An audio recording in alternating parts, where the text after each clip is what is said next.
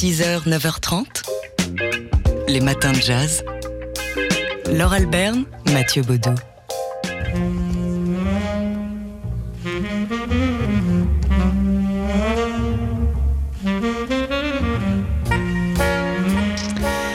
On l'entend s'approcher à pas lourd avec sa contrebasse. Euh, ce matin, on célèbre Charles Mingus, euh, le contrebassiste qui était né un 22 avril, c'était donc en, en 1922. Charles Mingus qui a bouleversé bien sûr le jazz, l'histoire du jazz par ses compositions euh, pleines de groove, bouillonnantes, complexes et pleines de groove et de colère aussi. Ouais, Charles Mingu- Mingus, un, un homme en colère qui a toujours dénoncé la condition des Noirs aux États-Unis et qui est lui-même issu de parents multiples descendants. Sa mère est sino-britannique, son père suédois et afro-américain. Je suis Charles Mingus, disait-il, un noir à moitié, un homme jaune, à moitié jaune, pas même jaune, pas même assez blanc pour passer pour autre chose que pour un noir, et pas non plus assez blanc pour être appelé blanc. Et dans un documentaire consacré à sa vie de musicien, on trouve une trace de Mingus qui jure fidélité au drapeau américain, bien sûr à sa manière. Voilà. I pledge allegiance to the flag, the white flag. Je jure fidélité au drapeau, au drapeau blanc. Je jure fidélité au drapeau des États-Unis d'Amérique, le drapeau blanc sans ligne, sans étoile. It's a prestige badge. C'est un prestige a qui n'est partagé que par une minorité. Oui, je jure fidélité aux États-Unis d'Amérique. Je to see jure fidélité pour les voir un promises. jour regarder leurs promesses faites aux victimes qu'ils appellent citoyens. Pas seulement les ghettos noirs, mais les ghettos blancs, les ghettos japonais, les ghettos chinois, tous les ghettos du monde. Charles Mingus qui s'attaque au drapeau italien, ça, ça- Au ah, drapeau amé- américain. n'importe quoi, au drapeau américain. Euh, ça, ça souligne euh, bah, évidemment un, un- un homme militant et engagé qui dénonce euh, l'Amérique, évidemment euh, excluant les Noirs et pas seulement les Noirs de leur histoire et de leur vie sociale. Il faut dire que dès le début des années 50, alors qu'il qui tournait avec le trio de Ren Novo, Norvo, il a euh, expérimenté lui-même le racisme aux États-Unis. Ouais, alors que le, le trio est engagé pour participer à des expérimentations de, de télévision en couleur, hein, on est, on le rappelle, au début des années 50, on lui fait comprendre qu'il ne peut pas apparaître à l'écran en compagnie de ses deux acolytes euh, blancs, une trace hein, qui va garder euh, au fond de lui toute sa vie. et, et qui va raconter dans son autobiographie euh, Moins qu'un chien, publiée en 1971. Ici, sous nos voix, on entend le morceau Fables of Phobus, qui est l'une des compositions en colère de Charles Mingus. Ouais, un morceau dédié au gouverneur de l'Arkansas, euh, Orval Phobus, euh, célèbre pour sa défense de la ségrégation raciale dans les écoles de Little Rock. 6h, 9h30. Les matins de jazz sur TSF Jazz. Et ce matin, ce 22 avril, à l'occasion du centenaire de sa naissance, on se souvient du contrebassiste Charles Mingus. Il y a cette scène qui nous a frappé, dont on vous a déjà parlé dans les matins de jazz, extraite de ce documentaire Sounds of Surprise, qui est sorti en 1968, tourné en noir et blanc, au plus près de Charles Mingus. Cette scène où il est euh, expulsé de son local de travail où il voulait créer une école par la police. Oui, il est expulsé parce qu'il n'a pas payé le loyer. On voit un Charles Mingus euh, dans ce local, donc euh, avec une arme à feu, donc très en colère par la police qui, veut l'expulser. Euh, il est visiblement touché, fou de rage, mais en même temps, c'est frappant de voir ce contraste entre cette colère de ce bonhomme très imposant et la tendresse qu'il a pour sa petite fille de 5 ans qui est juste à côté de lui. Alors oui, c'est un homme euh, tourmenté, c'est un homme hypersensible et contradictoire que l'on a sous les yeux.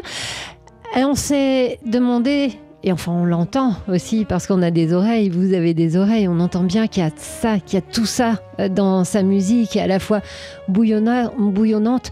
euh, en colère et comme on l'entend ici sous nos voix avec ce self-portrait in three colors chargé de mélancolie aussi, on a trouvé un extrait d'une interview avec euh, Neussi Ertegun où Charles Mingus donne une explication à ce contraste dans sa musique. In music, I could play a sad thing, you'd recognize it because it's. you're Je peux jouer un truc triste I could play ou un truc énervé.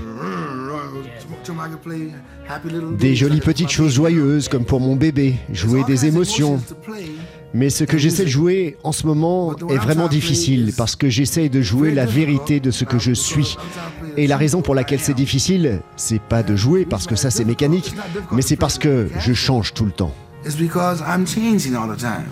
Voilà, Charles Mingus, dont on explore les contradictions euh, ce matin euh, dans les matins de jazz à l'occasion du centième anniversaire de sa naissance. Les matins de jazz, cinq jours avant le concert de l'Accord Hotel Arena. Il y a un truc qu'il faut que vous sachiez, c'est que l'émotion elle est au taquet là. Ibrahim Mahalouf, derrière le rideau. J'ai des espoirs, j'ai des envies. euh, ce qui est sûr, c'est que mon équipe s'arrache les cheveux depuis un an. Parce que régulièrement, je leur dis non, vous inquiétez pas, je vais vraiment faire sobre, je vais faire un concert euh, voilà, bien simple, pas trop trop de pas trop d'histoire. Et en fait, et plus le temps passe, et plus j'ai des nouvelles idées qui s'ajoutent. Et, et à chaque fois, il y a des, en effet de plus en plus de choses qui se sont ajoutées. Ce qui fait que maintenant, vraiment, là, le, le concert, il va être complètement dingue. Vraiment.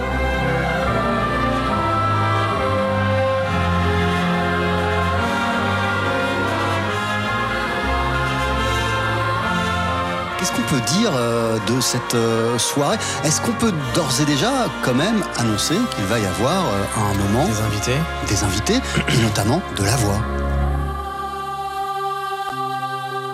surtout que, euh, comme je suis instrumentiste et qu'on est dans une très grande salle comme ça, les gens ont l'habitude d'avoir de- des chanteurs, des chanteuses, etc.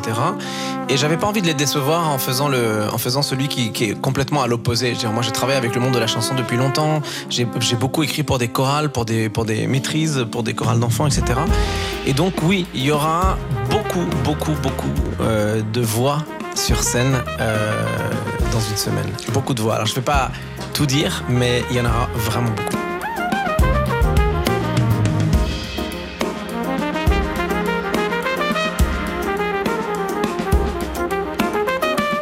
Si on comprend bien, euh, Ibrahim Malouf, euh, il y aura des, voix leadeuses, entre guillemets, mais tu parlais de maîtrise. euh, Il va y avoir aussi de plus, vastes ensembles qui vont te rejoindre à un moment.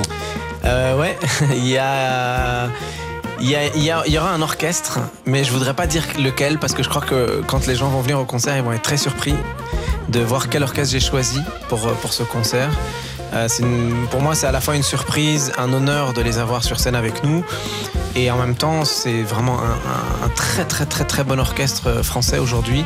Et donc de les avoir sur scène, c'est une magnifique collaboration. Donc je ne vais pas dire qui c'est, mais euh, je laisse la surprise pour, le, pour, les, pour les personnes qui seront avec nous ce soir-là.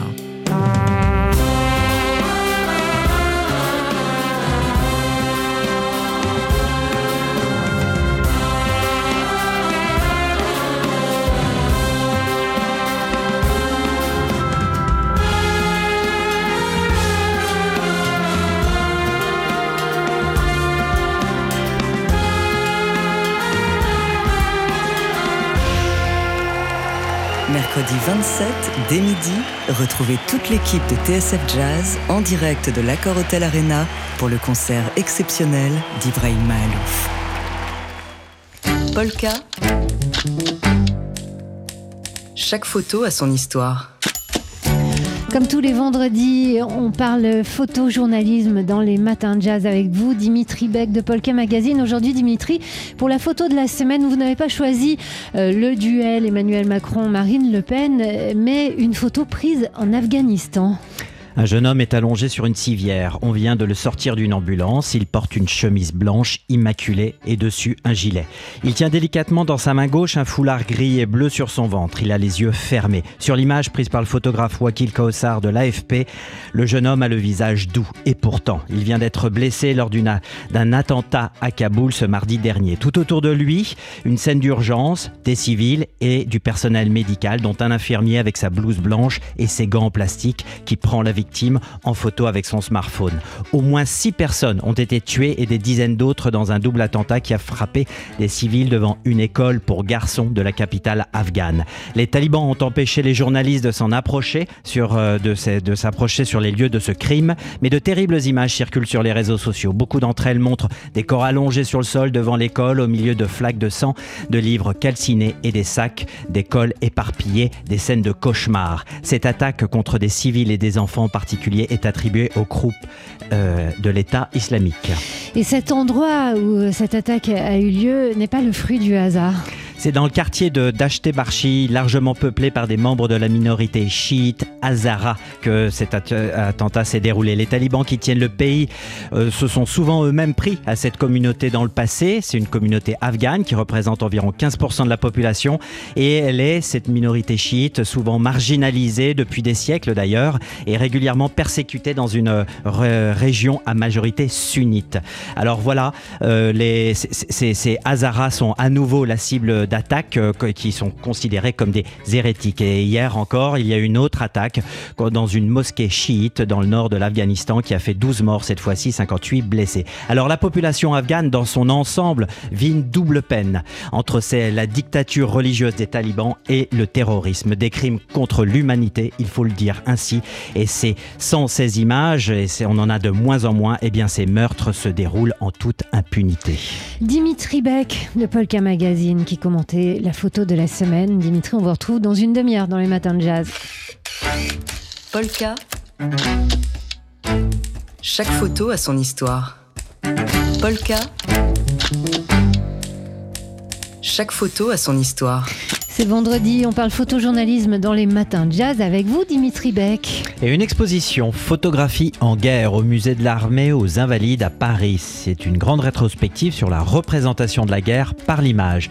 Des plaques de verre, des albums photos, des vues stéréoscopiques, des petits et des grands formats, des paysages en ruine, des décors en chaos, des scènes de combat, des scènes de victoire, les à côté, le quotidien, des portraits de soldats, mais aussi de civils. Voilà, tout ça, il y a un énorme ensemble avec des photographies d'amateurs, mais aussi de grands noms, des historiques comme Robert Capa, Lee Miller, Gilles, euh, Caron, et des photographes contemporains, Édouard Elias, Véronique de Viguieri. L'objectif de cette exposition, prouver dénoncer, témoigner ou encore légitimer. Et le moyen aussi de suivre l'évolution de la presse et des médias, c'est passionnant et bouleversant. Direction le sud à Arles, allons-y Laure, tout de suite gaiement. bonheur. voilà, la dignité des gitans et un hommage à mes amis gitanos par Christine Turnauer à la Fondation Manuel Rivera Ortiz.